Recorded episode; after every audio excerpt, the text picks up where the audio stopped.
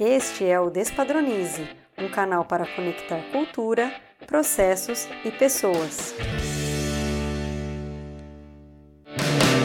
Olá, pessoal! Começa agora o episódio 76 do Despadronize. E nesta terceira audioaula da série Gestão de Restaurantes, vamos falar sobre experiência em restaurantes com a nutricionista e sanitarista Raquel Logato. Então, vamos ao que interessa. Olá, pessoal! Hoje eu tenho prazer, né, nesse, nesse encontro que demorou tanto para acontecer, mas aconteceu, então eu tenho prazer de receber aqui, nessa nossa série de gestão de restaurantes, Raquel Logato. Raquel, muito obrigada por você estar aqui no nosso canal hoje. Oi, Camila, tudo bem? Obrigada pelo convite. É um prazer conversar com você e levar um pouco de conhecimento sobre o universo dos restaurantes, que é uma paixão que, que eu tenho, embora não esteja atuando especificamente em restaurantes, é o amorzinho da minha vida profissional. E quem conhece a Raquel sabe que ela é super ativa lá no LinkedIn, então realmente é uma honra né, ter você aqui e ainda bem que agora a gente conseguiu, né, acertar essa agenda, né, Raquel? E estava uma loucura, um dia a gente se encontrava, desencontrava, teve mudança, teve um monte de coisa e finalmente o, o dia é hoje. Então vamos lá. Com certeza. Então, antes da gente começar a falar sobre o nosso tema, né, que a gente vai falar um pouquinho sobre exigências regulatórias e a experiência do cliente, eu queria que você contasse sobre você, sobre a sua carreira, o que, que você está fazendo e como que você chegou até aqui. Tá bom. Bom, eu sou natural do Rio de Janeiro, né, nasci na cidade do Rio, mas morei a vida inteira na cidade de Duque de Caxias, que é na Baixada Fluminense. Atualmente estou com 30 anos, me formei em nutrição na Universidade Federal do Estado do Rio de Janeiro e também cursei gestão da segurança dos alimentos e qualidade nutricional no IFRJ e saúde pública na Fiocruz, que foi uma das maiores loucuras da minha vida fazer os dois cursos ao mesmo tempo. Mas deu tudo certo. E hoje eu estou com cinco anos de formada e eu olhei um dia para trás e lembrei de algumas conversas que eu tinha na faculdade com colegas sobre onde eu queria estar nos próximos anos. E teve um dia que eu fui tirada como louca porque eu falei quero estar em tal lugar ganhando tal salário e fazendo tal coisa. E foi gargalhada geral tipo ah cai na realidade você é nutricionista né? Se você ganhar pelo menos um quinto disso, fique feliz. E cinco anos depois eu vejo que se você pensar em alguma coisa e batalhar para você chegar lá, não, não importa quanto tempo isso vai demorar, não importa se durante o processo você não vê resultado nenhum, somente se vê o teu suor caindo no chão um dia você chega. Então, essa é a primeira mensagem que eu quero deixar para o pessoal, né? Persista, continue, que você um dia chega. E eu sou uma apaixonada por gestão de restaurantes. Para todo mundo que eu conheci na faculdade, pelo menos 98% dos colegas, essa era a última opção, quando nada desse certo. Sendo que, para mim, durante a trajetória profissional, essa era a primeira opção. Era o que eu queria fazer da vida. Eu nunca me vi como aquela nutricionista que colocou o jaleco e está sentada atrás da mesa, prestando consultas e é, modulando a saúde de uma pessoa, eu queria trabalhar com coletividade. O restaurante era o que me encantava, a gestão de pessoas, aquela correria, e isso sempre me, me deixou apaixonada. E hoje eu não atuo com isso especificamente, né? Minha área é assuntos regulatórios, inovação, e agora eu trabalho numa agência de pesquisa de mercado, que é famosa mundialmente. Eu trabalho na Mintel, e quando eu ainda era acadêmica, uma das coisas que eu sempre via era o website da Mintel. Os meus colegas de faculdade não conheciam, descobri por acaso a Mintel e eu sempre ficava acompanhando, acompanhava a Mintel, acompanhava o blog da senhora inovadeira, sempre pensava, nossa, nunca vou conhecer a Cris. É, e hoje a Cristina é uma das minhas melhores amigas e eu tenho uma coluna no website da Cristina também, no Senhora Inovadeira, chamada Nutrição 4.0, que está parada atualmente devido a tantas mudanças que eu tive na vida, mas já estou preparando novos textos para começar a inserir lá.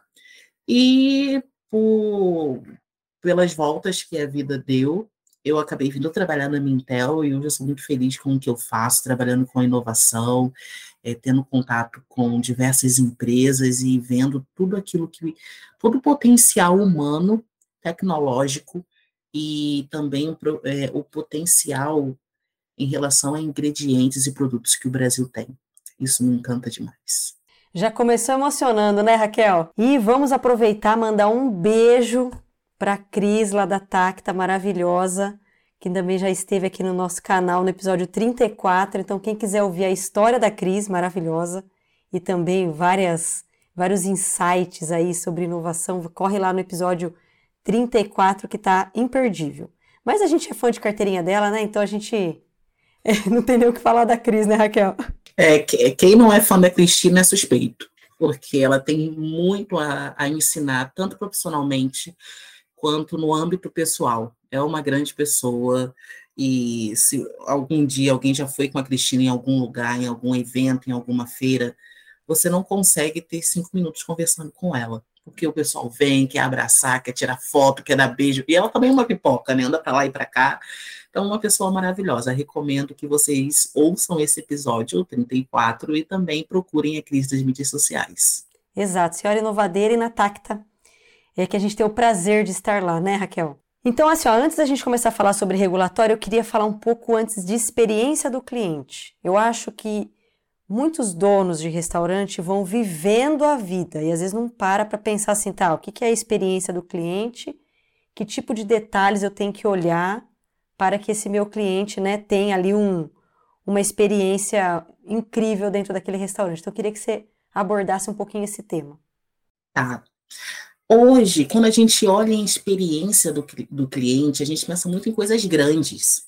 A gente pensa num ambiente instagramável, numa louça bonita, num drink de nome diferente, mas a gente esquece de pensar o básico, um ambiente limpo, a comida bem feita, o atendimento sendo muito bem feito pelos garçons, devidamente treinados, é, um banheiro limpo, para mim, isso conta muito como experiência do cliente. Se eu for a algum local, ele pode estar com um salão mais limpo, mais arrumado.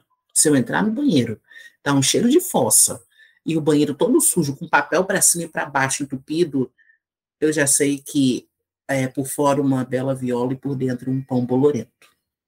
Então, antes da gente pensar em coisas gigantescas, a gente está esquecendo de pensar o básico. E até nós, enquanto profissionais treinados e experientes e entendendo do assunto, a gente quer seguir uma lógica de mercado, também esquece de olhar o básico. Esquece de é, olhar para os profissionais que compõem todo o quadro de verdade, que são os porteiros, a equipe da limpeza, a equipe da cozinha, os garçons, a hostas. A gente olha para essas pessoas como mais um número, mais um funcionário.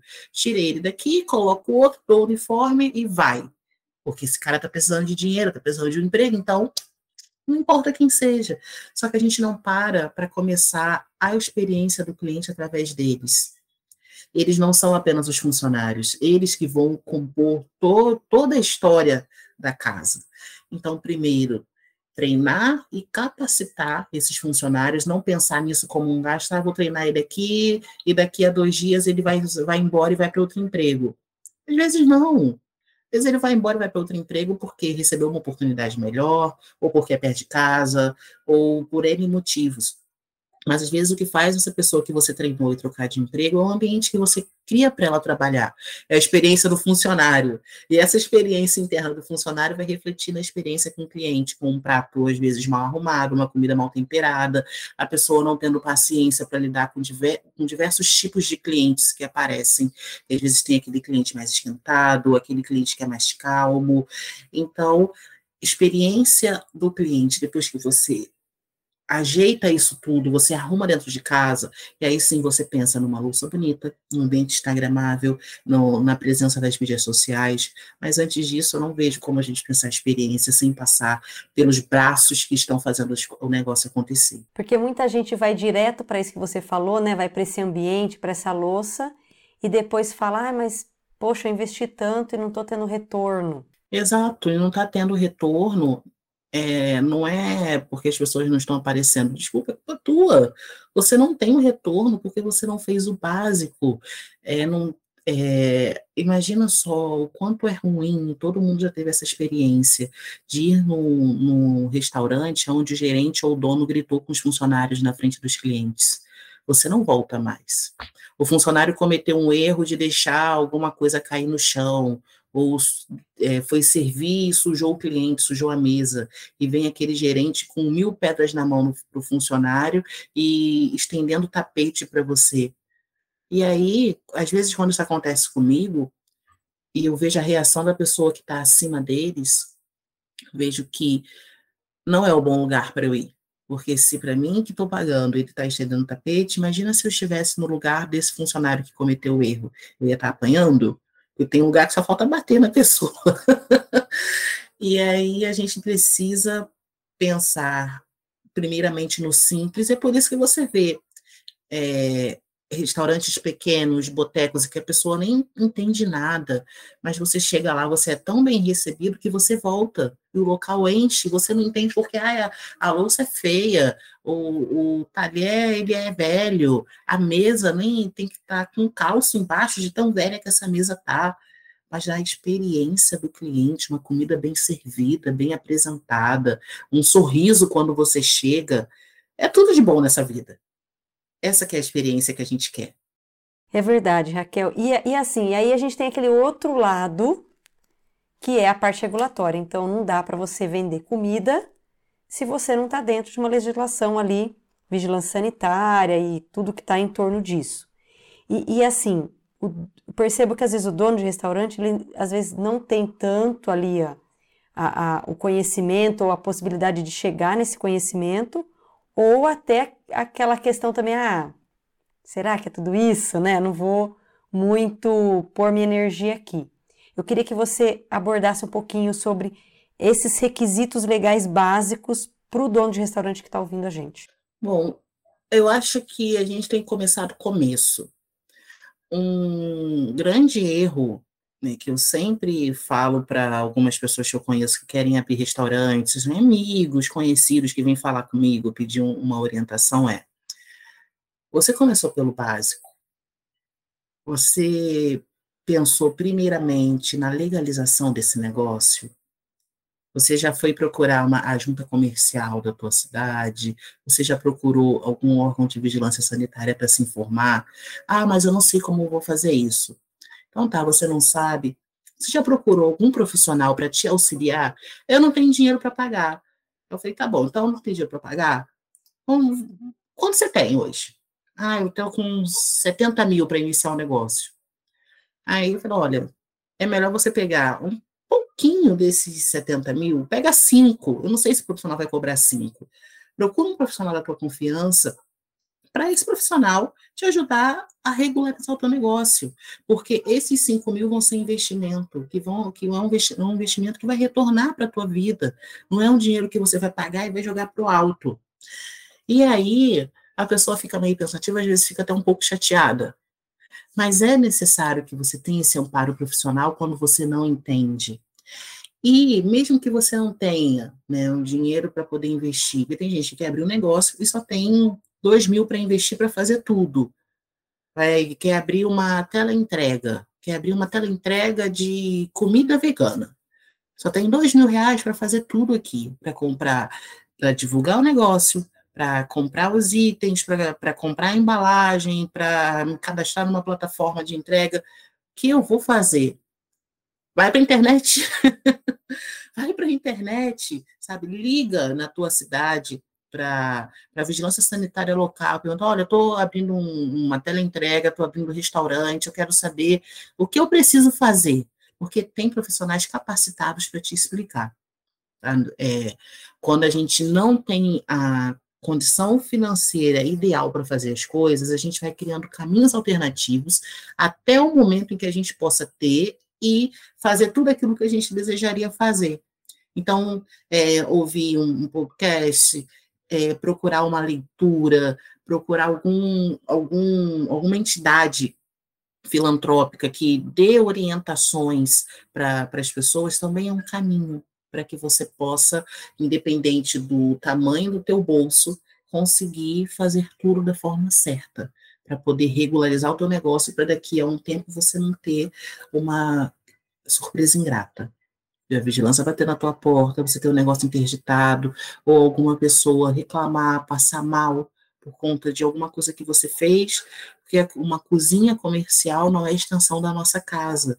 Então, uma coisa que você faz em casa, às vezes você não vai poder fazer na rua. Então, se você tem, por exemplo, o costume de ir cozinhando e, ir acumulando lixo no balcão da cozinha, você não pode fazer isso numa cozinha comercial, não é nem para você fazer na sua casa. Já que você faz em casa errado, na rua você vai fazer do jeito certo. Ah, eu tenho costume de botar, de passar o dedo na panela e botar na boca para provar se o tempero tá bom. Você não pode fazer isso nem na sua casa. Você vai fazer para os outros comerem na rua. Então, são pequenas coisas que devem ser ajustadas. É, e isso também passa pela parte regulatória é, dos treinamentos da, da RDC 216, a 275, para ir ajustando tudo, que são as básicas né, para fazer é, a gestão de a, não a gestão, mas a regularização de um restaurante. Porque realmente, né, você tem a legislação ali, ela não é tão simples assim da pessoa ir lá e ler. Além de tudo, é muita coisa, né, Raquel? E, e esse dono de restaurante está focado em, em outras coisas. Então, com certeza você tem que buscar alguém que possa te ajudar. Um Sebrae, um Sebrae, por exemplo. Isso, você tem o, Sebrae, o Sebrae local, é, o Se, e o Sebrae é um, é um, órgão tão fácil de se acessar, é, é, tão tranquilo você chegar até o Sebrae, você pedir uma orientação, participar de palestras gratuitas online ou em loco na tua cidade é uma coisa tão tranquila de se conseguir um conhecimento que é tão aberto, mas ao mesmo tempo as pessoas veem como muito distante, porque não param para pensar nisso. O que se pensa é: eu tenho uma coisa para resolver, que é cuidar do meu restaurante. E a outra coisa mais importante a resolver é o dinheiro que eu tenho que ganhar. Então, o lucro está em primeiro lugar. E dentro dessa lógica do lucro, você não para para pensar em coisas menores como ajustar, é, regularizar a tua cozinha. Às vezes, você regularizando o teu negócio, você vai parar de ter alguns gastos excessivos. Então, por exemplo, você não quer contratar um profissional, você não quer ir no Sebrae para poder pegar uma ajuda, mas aí você deixa a geladeira do lado do fogão, a geladeira do lado do forno, e aí você acaba gastando mais luz, porque um, um aparelho que precisa resfriar um alimento está do lado do fogão. E aí ele nunca vai ter a capacidade total dele e vai continuar trabalhando 24 horas ali, sugando energia elétrica. Ele nunca vai dar aquele breakdown do, que a geladeira dá. E aí você vai perdendo girar, ah, eu não sei porque a minha conta de luz está alta, eu acho que eu tô com. Alguém fez gato de energia. Mas não, você está botando uma coisa errada no lugar errado. E é nisso que um profissional te ajuda, nessas pequenas coisas, é, até mesmo para poder realizar uma compra, planejamento de compra no teu restaurante. Esse profissional que vai te ajudar no regulatório, ele com certeza é, vai conseguir te dar uma orientação ou dentro de algum serviço é, do, do, pacote de serviço oferecido, esse profissional também vai fazer isso. Então, é importante você dentro de um restaurante, ter uma mente totalmente aberta. Você pode ter um conhecimento técnico de alguma coisa, mas sempre tem alguém para complementar com o conhecimento. A gente nunca pode se achar, ai, que eu já tenho restaurante há 30 anos, eu sei tudo. O que, que essa pessoa que acabou de aparecer aqui vai saber? Ele vai Sim, essa pessoa vai saber muito para agregar, ao mesmo tempo que você vai ensinar com a experiência de 30 anos de empresa, a pessoa vai te ensinar com coisas que você não teve tempo para parar para ver. Uma legislação, é, uma tecnologia emergente, um novo ingrediente, uma nova forma de fazer alguma coisa. Então, sempre ouvidos abertos né, para abraçar outros profissionais para poder te ajudar no, no processo. E é interessante também para quem está ouvindo entender que a legislação muda a todo momento, né? Quase uma legislação aí por dia, falando em, em legislação de alimentos. Então, é, quem que vai fazer essa atualização para você? Porque ficar lendo o diário oficial, você, né, ninguém tem tempo para isso. Exato. A legislação, ela é uma coisa viva, né? Toda hora você tem algum movimento, alguma mudança, e você realmente precisa de alguém, como, como tu mesma falou, para te ajudar nesse processo. Porque você está fazendo uma coisa pautada numa legislação de 1990. Né? Quando eu era estagiária, eu via profissionais profissionais já graduados, em bons empregos, em boas empresas, seguindo legislações que não existiam mais. Falava, gente, isso aqui já saiu, já não, já não. Ah, mas quem é você? Você é só uma estagiária. Ué, mas eu tô lá na academia e eu tô vendo que teve essa mudança de legislação, não é mais assim, é, é desse outro jeito. Mas aí também cabe ao profissional deixar o ouvido aberto. Com certeza. E me fala uma coisa, agora juntando um pouco experiência com regulatório, você acha que o cliente ele entende isso, ele percebe isso de alguma forma? Como que isso se entrelaça né, ali na, na frente ali do, do restaurante? A pessoa pode não ter noção do que é, mas ela pode saber nem que existe o setor regulatório, mas hoje o brasileiro ele está muito mais empoderado em informação, em saber que existe uma legislação. Mesmo que a pessoa não saiba que tem uma legislação tal para restaurante, é, até para espaçamento de mesas e cadeiras, para qualquer coisa, ela sente no ambiente quando o restaurante cuida dessa parte ou não. É muito nítido, é muito sensível quando o restaurante está seguindo as normas. Você não precisa saber que existe uma Anvisa, você não precisa saber o que, que é um mapa. Mas a pessoa, o cliente que está ali dentro da experiência dele, fala: Nossa, que lim... isso aqui está limpinho. Nossa, viu como, ele como essa comida foi servida? Se tem alguma cozinha, a pior coisa da, do planeta é você ir num lugar com aquelas cozinhas com um visor de vidro e você vê tudo imundo lá dentro, tudo bagunçado. É a pior coisa do mundo. Mas quando você resolve dar essa experiência para o cliente, dele ver essa cozinha ali envidraçada, o cliente olhava lá dentro e falava: Olha aquele balcão que limpo. Olha como. Olha, ele está lavando a mão, o cozinheiro está lavando a mão. Então, são. É, isso vai se refletir na experiência dele, que ele vai ter essa percepção. E uma coisa que eu acho que é, é muito chata no nosso meio é que, mesmo sendo norma, isso acaba entrando como diferencial. Já que ninguém faz, quando alguém faz, é o diferencial. E não deveria ser assim.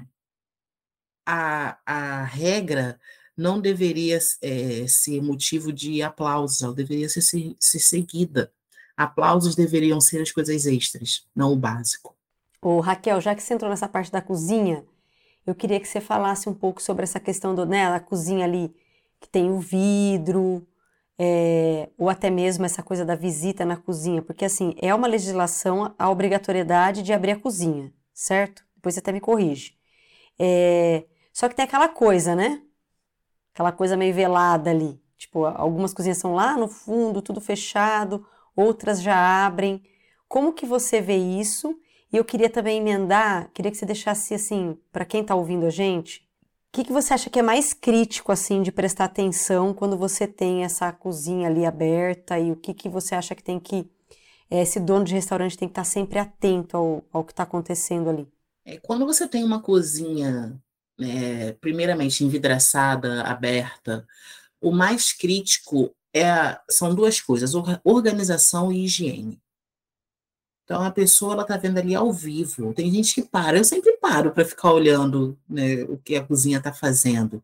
E quando você vê aquilo, um monte de embalagem aberta, embalagem que a pessoa acabou de usar na correria e deixou ali em cima do, do balcão, ou jogou no chão, é horrível.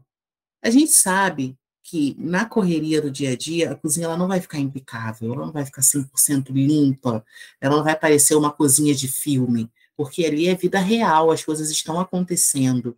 É, a, a, vida está acontecendo de verdade, não é um ensaio. Então você vai ver sujeira, às vezes você vai ver o chão molhado, você vai ver alguma coisa que, não, principalmente nos horários de pico de uma cozinha. Mas é, você tem que fazer de tudo para o teu funcionário ser treinado a tal ponto de ser automático para ele. Abriu uma embalagem, usou lixo, abriu, usou etiqueta, é, etiqueta no, no, produto, é, pegou uma coisa de geladeira, não vai deixar ela ali em cima o tempo inteiro. Bota etiqueta, vai para a geladeira de novo. É o básico a se fazer. Né? E essa experiência do cliente de entrar na cozinha, eu acho que se você. Por que, que a gente não consegue entrar em quase nenhuma cozinha no Brasil? Medo. Medo. Vai numa grande. em qualquer rede de fast food. Qualquer grande rede de fast food.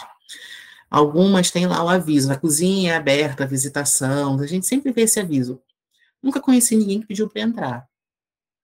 Mas talvez vai pedir para entrar na cozinha. Por que, que você quer entrar aqui? Não, dá para entrar aqui agora. Não, a pessoa que libera não tá. Aí você vai estar tá que horas? Ah, vai só estar 9 horas da noite. Você volta lá 9 horas da noite. Então, vem entrar. Ah, faltou. Então vem amanhã. Ah, tá, tá de licença, não pode entrar, não. então a gente tem esse medo. Né? E esse medo é o medo da exposição, ainda mais agora com as mídias sociais. A gente tem muito medo dessa exposição. A gente tem muito medo de pegar alguma besteira, de pegar algum erro, e esse erro ser gravado, ser notificado. Porque quando as pessoas fazem isso, ninguém enxerga como restaurante está errando. Qual é a solução do restaurante? E depois vai ser qualquer um, tá, gente? Vai ser emitir uma nota. Ah, é, funcionários erraram, for, todos foram devidamente treinados e capacitados, estamos trabalhando para corrigir o erro e capacitá-los. E aí você volta lá na semana seguinte, a equipe é totalmente diferente, porque é mais fácil demitir todo mundo e contratar pessoas que já vão entrar na base do medo para trabalhar, porque você reconheceu o teu erro e treinar aquele funcionário para ele fazer da forma correta. E é terrível isso, né? Porque isso gera a cultura do medo, né? Isso, e trabalhar com medo é horrível. E é uma cultura que às vezes se tem na, na cozinha. Na semana passada, eu assisti a Adriana Fernandes da Mandala, Mandala Comidas Especiais, falando sobre os funcionários né, da cozinha. E o que me chamou muita atenção foi que a Adriana, ela empodera os funcionários. Ela ensina a eles o que se fazer, como fazer, o que são alergênicos, bota esses funcionários no processo de decisão, ouve esses funcionários. Então, os funcionários da Adriana, eles não têm medo, eles se sentem parte do processo. E o quanto a gente perde de oportunidade por não fazer esses funcionários se sentirem parte do processo. Eu já conheci durante a minha trajetória um nutricionista que batia nos peitos, se orgulhando de que os funcionários da cozinha tinham medo dela. Sendo que o medo, você não produz sujeitos pensantes, você não produz bons funcionários, o medo, você produz pessoas que estão trabalhando por necessidade. E que em qualquer momento, uma oportunidade melhor, não precisa ser nem para um salário melhor, pode ser por ganhar a mesma coisa, ela vai te abandonar. Porque ela não está trabalhando por prazer, ela não está tendo uma liderança, por exemplo, está tendo uma chefia opressora. E aí é horrível. É horrível. E Geralmente, os funcionários da cozinha são pessoas com menor grau de escolaridade, moradores de periferia, é, grupos minoritários.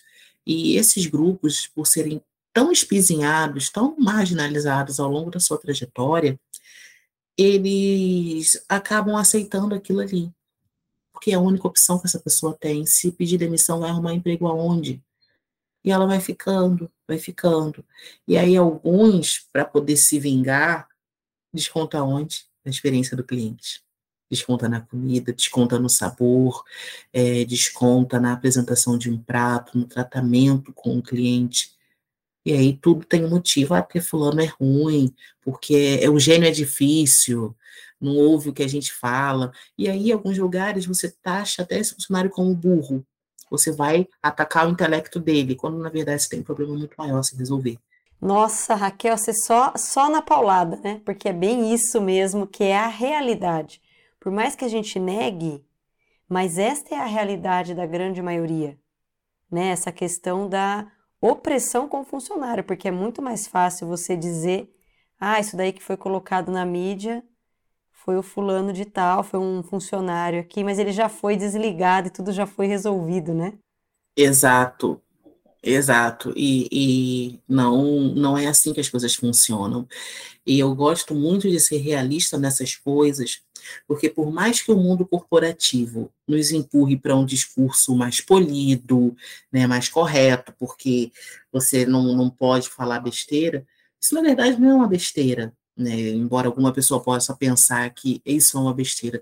Isso é o básico você vai ter um discurso bonito e polido se você tiver braços que vão fazer as coisas acontecerem. Você demite uma cozinha inteira, né, porque alguém fez um erro. E aí você tem que botar novos braços.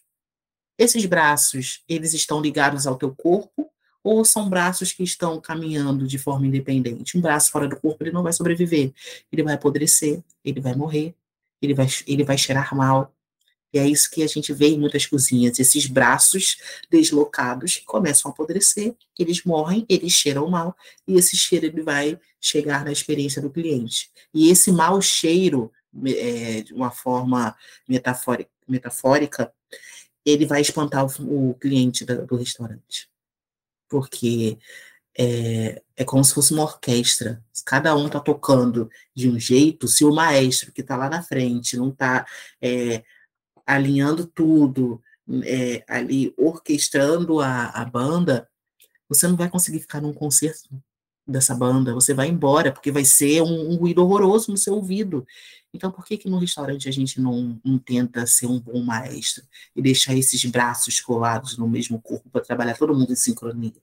Eu acho que uma das coisas que eu ouço muito falar sobre, sobre esse mundo dos restaurantes é essa dificuldade com a equipe né? E, e aí o que você está trazendo, e aí não tem como a gente fugir, né? É a questão da cultura, né? Não tem como a gente fugir dessa cultura.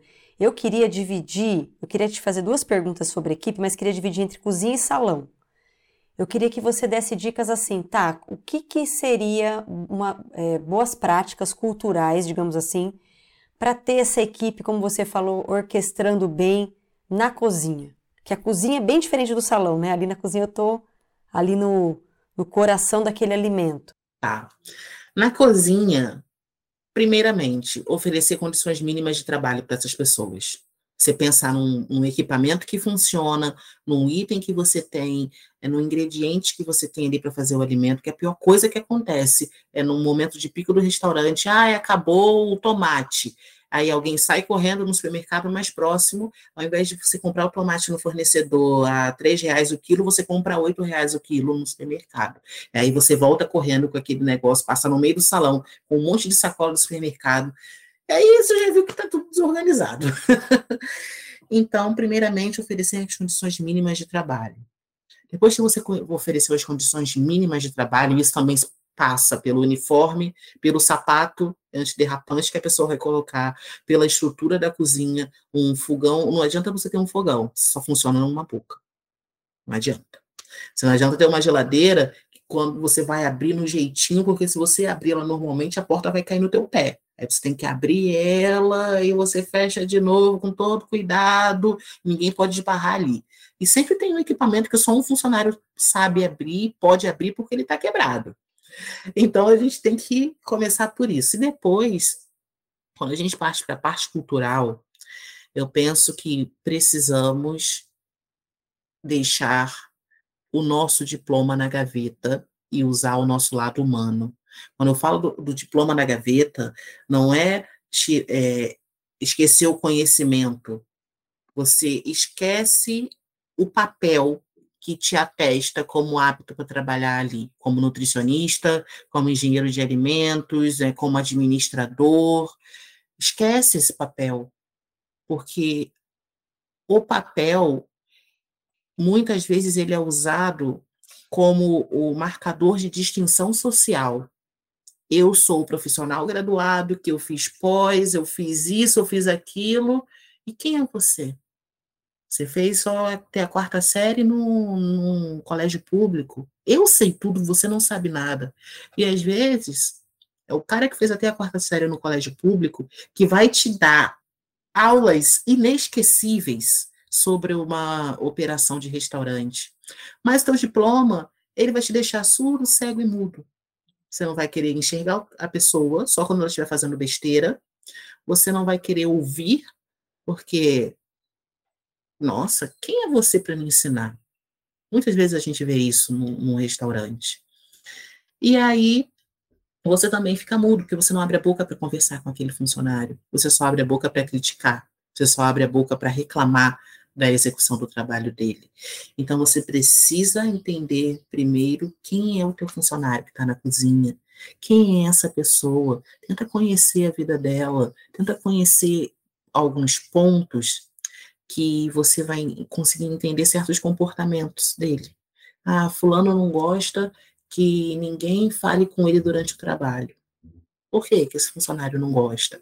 Quando eu era estagiária, no, no meu primeiro estágio no Rio, tinha um cozinheiro, eu tinha o quê? tinha 20 ou 21 anos. Tinha um cozinheiro que ninguém falava com ele. Eu já fui advertida no primeiro dia, olha, não fala com ele.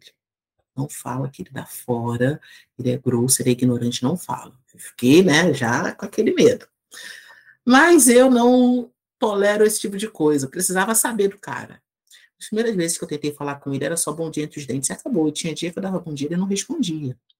Depois ele foi se desarmando. Foi desarmando, desarmando, e eu passei a ser a única pessoa que ele ouvia. E aí eu fui conhecer a história dele. Às vezes eu largava tudo, sentava, não sentava, né? Sentava assim no, sentido figurado, porque não dá para sentar dentro da cozinha. Começava a bater papo com ele.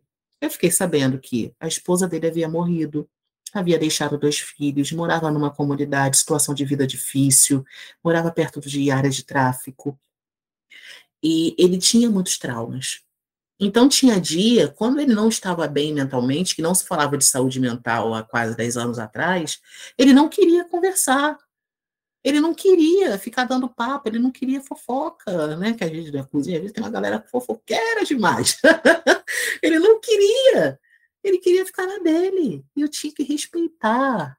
Então ele passava de grosso, de ignorante, mas ele não era.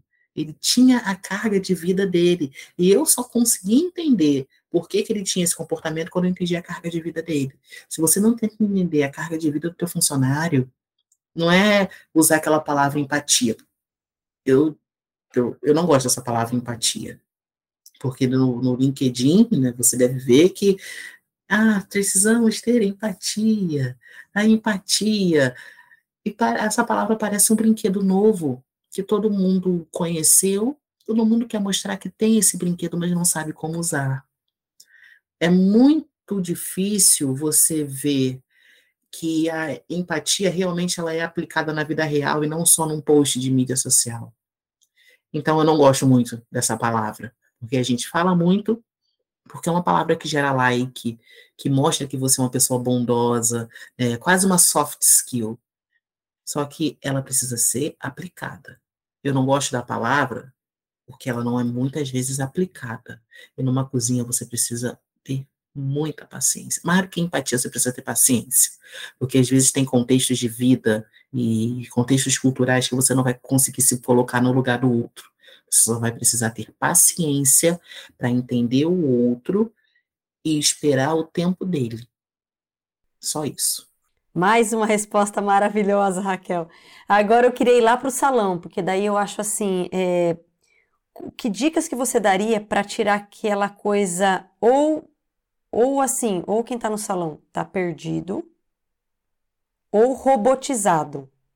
Lógico, tem garçons assim maravilhosos, mas eu acho que esses dois problemas são comuns, né? Do garçom tá meio ali avoado, ou ele está extremamente num, num num, num plano ali de, de execução que ele fica até meio um robô ali. Ah, salão é a parte gostosa, é a porta de entrada, né? É o com aquela música do, do Skank, comandante, é, capitão, tio, brother, camarada, chefia, amigão, que é o estilo carioca, né? Você já conhece os garçons pelo nome. Tem no Rio, quando eu vou lá, tem um restaurante que eu só ia por causa do garçom desde que eu saí do Rio há dois anos. É, isso, são dois, são dois anos fora do Rio. Todas as vezes eu só ia lá por conta do Igor. O Igor do, e do Juan, né, no Outback de Vila Isabel, do Shopping Guatemi. Igor saiu de lá, né? Ele foi fazer outra coisa da vida, se mudou. Quem disse que eu voltei mais? porque já não é porque o, todo o corpo profissional já é excelente.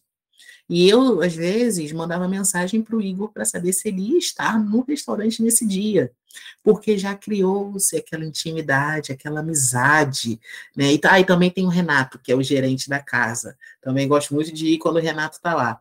E a gente já criou essa coisa, eles já conhecem, já sabe que eu gosto de comer, onde eu gosto de sentar.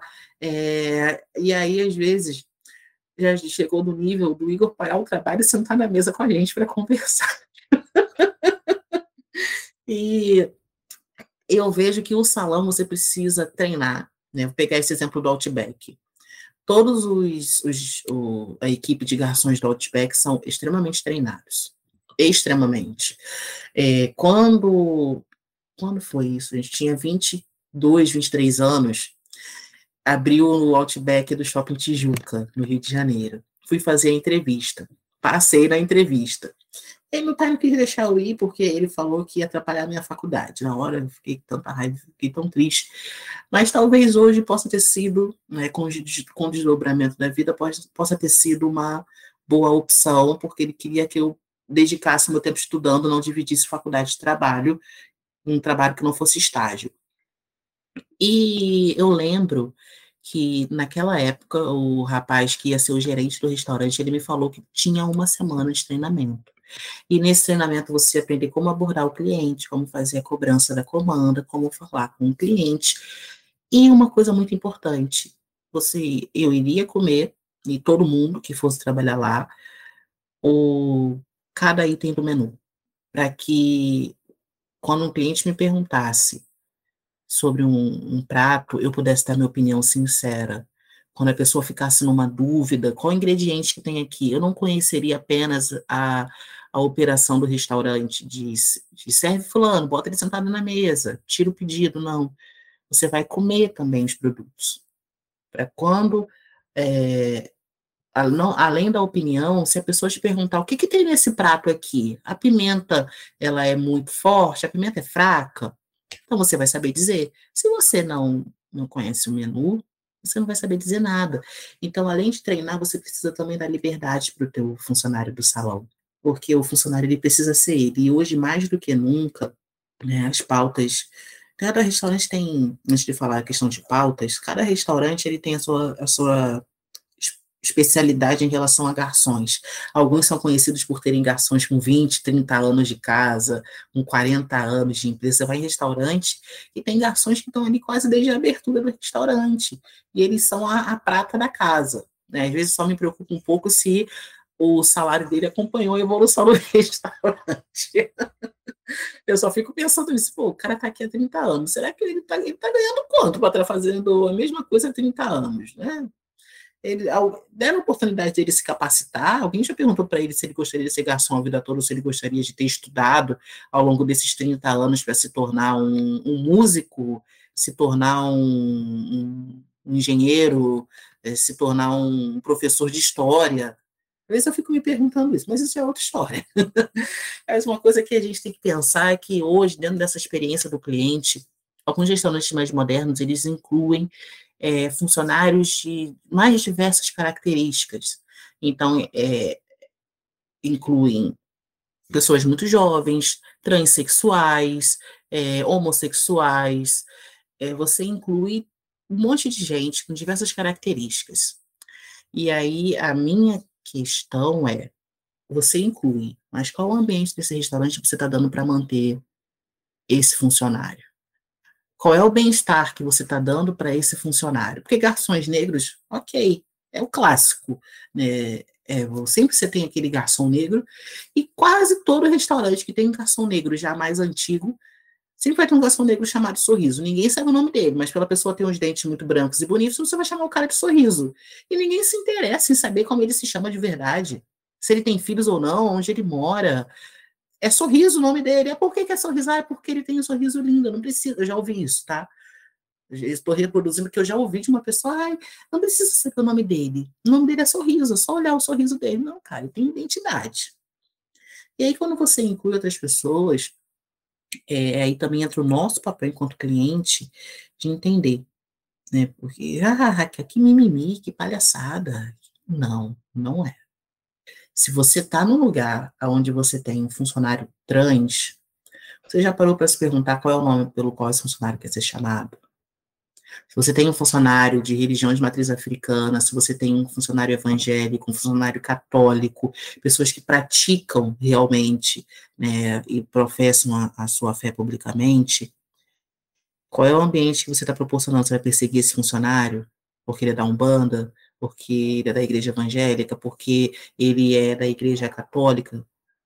Você vai deixar que, que, que outros façam gracinha? Se tem um funcionário que é de esquerda, que é de direita, e aí, como é que vai ser o ambiente para esse funcionário? Como é que você, você vai estigmatizar o teu restaurante em cima das práticas pessoais dessas pessoas? Então, são coisas a se pensar, isso vai se refletir no salão.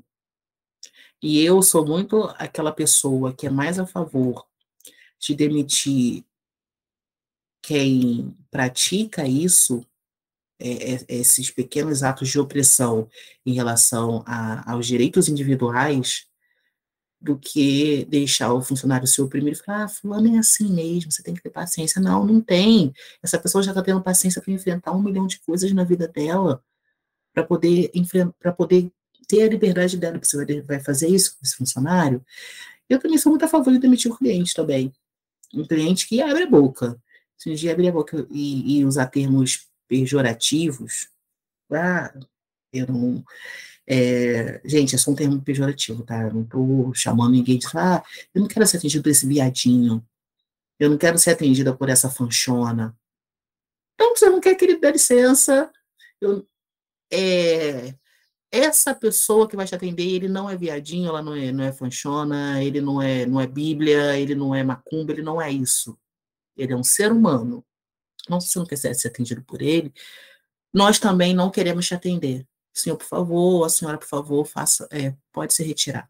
E a gente, às vezes, prefere o dinheiro, manter essa pessoa lá, que vai chamar o, a pessoa preta, é, talvez, ah, eu não quero. Coisas que eu já ouvi de pessoas, né, que trabalham nesse setor, eu não quero ser atendido por esse crioulo, por esse macaco. E aí, o que, que se faz? Tira o funcionário Aí vai o funcionário lá todo triste e bota uma pessoa com a imagem que ele gostaria, que o cliente gostaria de receber. Não, manda esse cliente embora. Manda esse cliente para casa do caramba. Vai comer lá na casa do chapéu, aqui não.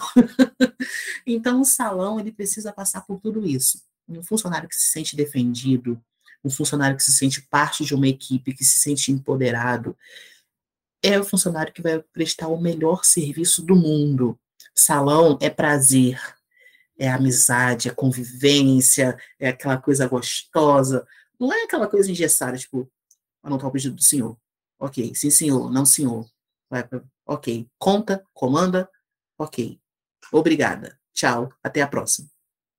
É aquela coisa mais solta, mais fluida. E aí você tem que trazer a liberdade do ser. Entender que cada funcionário vai ter o seu jeito. Vai, é, você pode dar o melhor treinamento do mundo, mas na hora de aplicar, ele vai aplicar do jeito dele. Tem gente que é mais extrovertida, tem gente que é introvertida, né, tem gente que fica nervosa e com o tempo vai melhorando. Então, respeitar as individualidades, tanto na forma de praticar aquilo que tu ensinou, e respeitar a individualidade da pessoa. Diga, ah, faça o que quiser, é, do, vou fazer o que você mandou, mas do meu jeitinho. Eu tenho meu jeito de falar, eu tenho meu jeito de agir. Isso também não é só no restaurante, né? Até mesmo é, em outras esferas se você for conversar com. Tem dono de restaurante que é mais é, quadradinho ali, tem outros que é, já chega, parece que invade o ambiente inteiro com aquela presença da pessoa. E tá tudo bem também. Dois estilos diferentes. Maravilha, eu acho que vale o reforço, né, Raquel, em relação a não ser condizente, né, com essas questões discriminatórias. É, a mudança começa ali, né, na rotina, no dia a dia, em cada um de nós. É tão importante essa sua fala, porque realmente, como a gente vê em restaurante, principalmente porque é uma área de serviço muito grande, né? Dentro aqui do, do, do contexto né, brasileiro, enfim, de outros países, o quanto tem essa coisa do.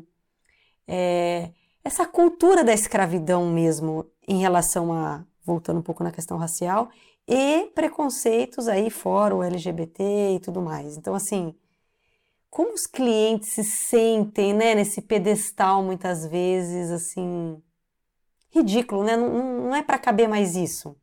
E isso, os clientes que fazem isso é muito devido ao posicionamento do, da equipe que faz a gestão do restaurante, posicionamento dos donos, dos diretores, dos gerentes, porque se a pessoa não encontrar espaço, você sente quando você tem espaço para discriminar ou não. Por mais que, que diga que não, você sente quando você tem espaço para tratar mal um garçom ou não. Todo mundo sente que tem espaço. Ninguém vai fazer graça onde não é para fazer. Todo mundo sabe seu lugar. Todo mundo sabe a hora certa, é, sabe se, se, pode atacar ou não. Vou pegar um, um exemplo básico.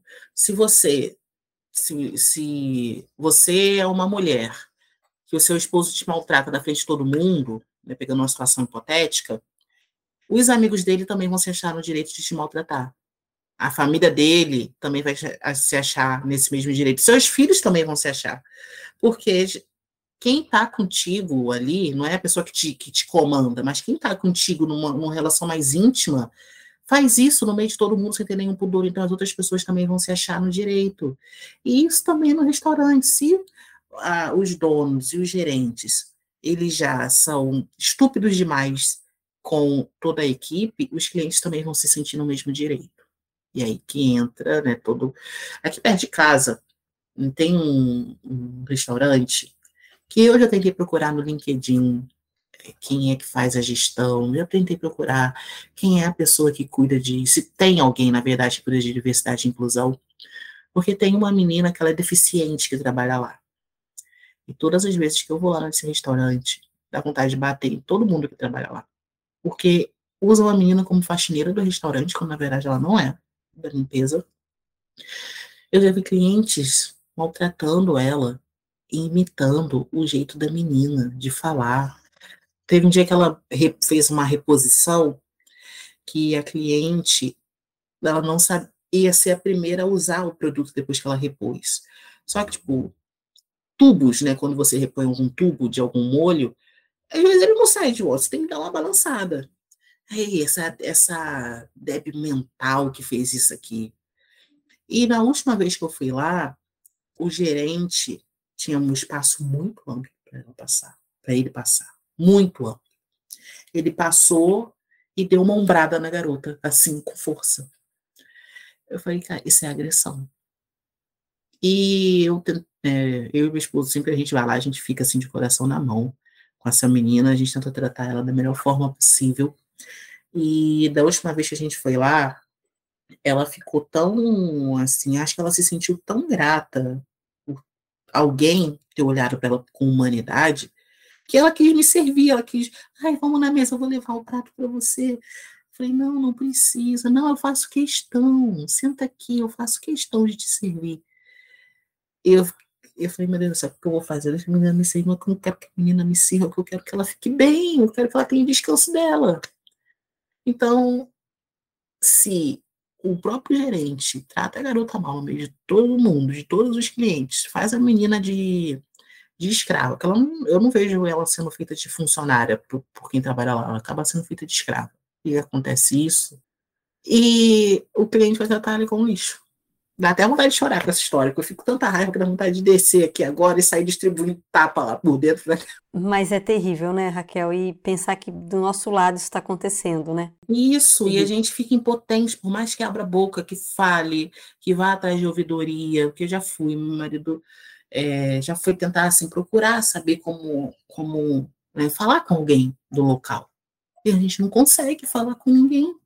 Não consegue. E aí fica lá, você vê que a menina por mais que tudo isso aconteça, ela quer se sentir tão útil, ela se sente tão grata por ter um emprego, mesmo sendo uma pessoa com deficiência, com, com deficiência na fala, é, eu não lembro se ela tem deficiência para andar, ela se sente tão, tão útil de ter um emprego, de ter a carteira dela assinada, que isso para ela acaba sendo maior do que tudo que ela passa no cotidiano, só quando na verdade não deveria ser, não deveria. Então, é aí que eu falo, incluiu, você inclui deficiente, você inclui é, a pessoa LGBTQIAP+, você inclui todo mundo, ok, inclui. mas qual é o mecanismo que você desenvolve para fazer a manutenção desse funcionário? Né? Isso não serve somente para uma gestão de restaurante, isso serve para tudo. E agora, nesses restaurantes mais moderninhos, né, que quer colocar uma galera né, mais galera de trança e quer botar é, todo mundo para que não seja somente uma diversidade silenciosa, né? a diversidade tem que estar estampada na tua cara, para mostrar que você está abraçando a diversidade. O que, que você está fazendo para esses funcionários? Você está contratando eles só para mostrar que você tem a diversidade ali estampada na cara, ou você está realmente contratando eles porque você quer dar uma oportunidade para essa pessoa ter um emprego e dali ela ir se desenvolvendo e, cria, e, e evoluindo a vida dela por fora também. Muito bom, fica o recado. Esse papo tá maravilhoso. É uma pena que a gente tem que ir chegando no final, mas passa tão rápido. É, eu queria então que você fala, deixasse, né, palavras finais, dicas finais para quem está ouvindo. Eu acho que o episódio inteiro foi assim cheio de, né, de insights e é, chacoalhões assim para quem está ouvindo. Mas eu queria que você deixasse assim as dicas de ouro para esse finalzinho aí do episódio, Raquel. Tá, é, é, eu, é até difícil de dizer as dicas de ouro, porque eu já estou envolvida aqui no papo, é a pena que já está acabando. Mas, primeiramente, né, eu gostaria de dizer que é importante a gente pensar na regularização do, do negócio, no treinamento de funcionários e na, em toda o investimento que você vai fazer, tanto em pessoas quanto em estrutura, realmente como investimento, não somente como um gasto. Regularizar o teu negócio vai fazer, vai trazer excelentes frutos de futuro. Então não pense que você está gastando a mais, que você está dando dinheiro, ah, tô, tô dando dinheiro para fulano, como a gente já falou, tem Sebrae, tem blogs online, tem junta comercial, tem sindicatos onde você pode pegar informação. E no futuro, quando você estiver mais oxigenado ou oxigenada financeiramente, contrate um profissional para isso. Outro ponto importante é você empoderar os funcionários, fazer com que essas pessoas realmente saibam e tenham é, pleno prazer em trabalhar com, com você em trabalhar no mesmo ambiente de trabalho, que eles não se vejam apenas como um número, mas se vejam como pessoas que estão ali para fazer a diferença. Né? E também trazer todo um, um, entendimento sobre gestão de pessoas, que eu acho que falta um pouquinho. Né? A gente, enquanto brasileiro, isso eu falo, independente de local de moradia, de gênero, de raça, a gente ainda tem muito aquela mentalidade de senhorzinho, né? É, nós somos os senhorzinhos e as sinhais, em que, em que funcionários que às vezes estão abaixo de nós são vistos como inferiores e a gente comete diversos absurdos com esses funcionários. Então, a gente precisa um pouco mudar essa mentalidade para ter sucesso, tanto com as pessoas e sucesso que vai se refletir no teu restaurante como um todo. Eu não digo isso, é que às vezes pode soar como, ah, então se eu afrouxar, é, vai ficar uma bagunça, o pessoal vai querer botar pé em cima da mesa, vai fazer, vai chegar a hora que quiser, não é isso. Não é você não ter ordem e ter regra, mas é você tratar humanos como humanos, não como animais ou como servos de, de baixo escalão. E também pensar na experiência do cliente como um todo, não somente como um ambiente bonito, a, a louça, boni, a louça bonita ou a, o, o drink diferente, né? É, é um lugar animado. Você pensar primeiramente no básico, depois do básico você gera a evolução para o que você quiser. Não adianta ter um ambiente lindo, instagramável, uma, um prato totalmente moderninho, diferente. Quando você bota a comida na boca, é uma coisa horrorosa. Você se arrepende de ter pago um centavo pela comida, que ela não deveria nem ser cobrada de tão ruim que tá. Então, são essas coisas que a gente precisa é, tomar e, e, ficar pensando, ficar ruminando esses assuntos para poder gerar ações concretas, não deixar isso apenas no campo da fala, mas a gente precisa executar. E se tiver uma ideia legal, uma ideia que possa ser doida, que você ainda não viu, ah, porque os teóricos, fulano falou isso, é ok, use os conceitos teóricos, mas também use o teu conceito prático. Porque quando você aplica a prática num contexto, ele essa prática, é, desculpa, quando você aplica a teoria num contexto prático, essa teoria ela precisa estar moldada ao teu contexto. Então, eu não posso pegar uma coisa que eu aprendi é, de uma forma quadrada numa região e aplicar em outra. Imagina só se eu trabalhasse numa cozinha em São Paulo e quisesse colocar feijão preto para todo mundo comer todo dia. Paulista não come feijão preto. Então eu preciso adaptar o que eu aprendi. Aqui é outro feijão, então é o feijão carioca, né? Curioso que o paulista come feijão carioca. se aqui é o feijão carioca, vai ser o feijão carioca. Então, se lá no Rio de Janeiro eu faço feijoada quarta-feira, não, desculpa, eu faço feijoada na sexta-feira, paulista gosta de comer feijoada na quarta, por que, que eu vou botar feijoada na sexta? Então, eu preciso moldar essa teoria prática do, cultural do local que eu tô e também a prática humana daqui. Então, façam essas coisas que vocês né, vão começar a ter sucesso ou potencializar o sucesso que já tem. Maravilha! E só deixando registrado aqui a maior piada da culinária. Uma das maiores piadas da culinária brasileira é feijão carioca ser marrom e não ser preto. Mas isso aí é uma conversa para botiquinha aí no outro momento. Raquel, muito obrigada por você ter participado aqui desse episódio, dessa série. Foi maravilhosa a sua participação, foi assim fundamental, de muita reflexão. Então eu só tenho a agradecer a sua presença aqui no Despadronize. Ah, eu que agradeço o convite, Camila, e sempre estou à disposição. Pode me convidar, tanto para o Despadronize quanto para outros projetos que eu vou adorar participar. Com certeza. E eu queria que você deixasse um contato para quem quiser falar com você quiser né, buscar bater mais papo e quiser entender por que, que o feijão carioca é marrom, brincadeiras à parte, mas como que a gente pode encontrar você, Raquel? Bom, vocês podem me encontrar no LinkedIn ou no Instagram sob, sob o nome Raquel Logato, em ambas as redes, ou também vocês podem me contatar por e-mail, raquellogato.gmail.com. Muito bom, então, muito obrigada mais uma vez, Raquel. E para os nossos ouvintes que seguiram até aqui, muito obrigada e até a próxima. Tchau! E este foi mais um episódio do Despadronize, um canal de conteúdo da plataforma ESA. Eu sou Camila Nascimento, produtora e apresentadora deste podcast, com a edição de Raquel Venturini. E se você quiser ouvir outros episódios, entre em nosso site no www.plataformaesa.com.br. Até semana que vem!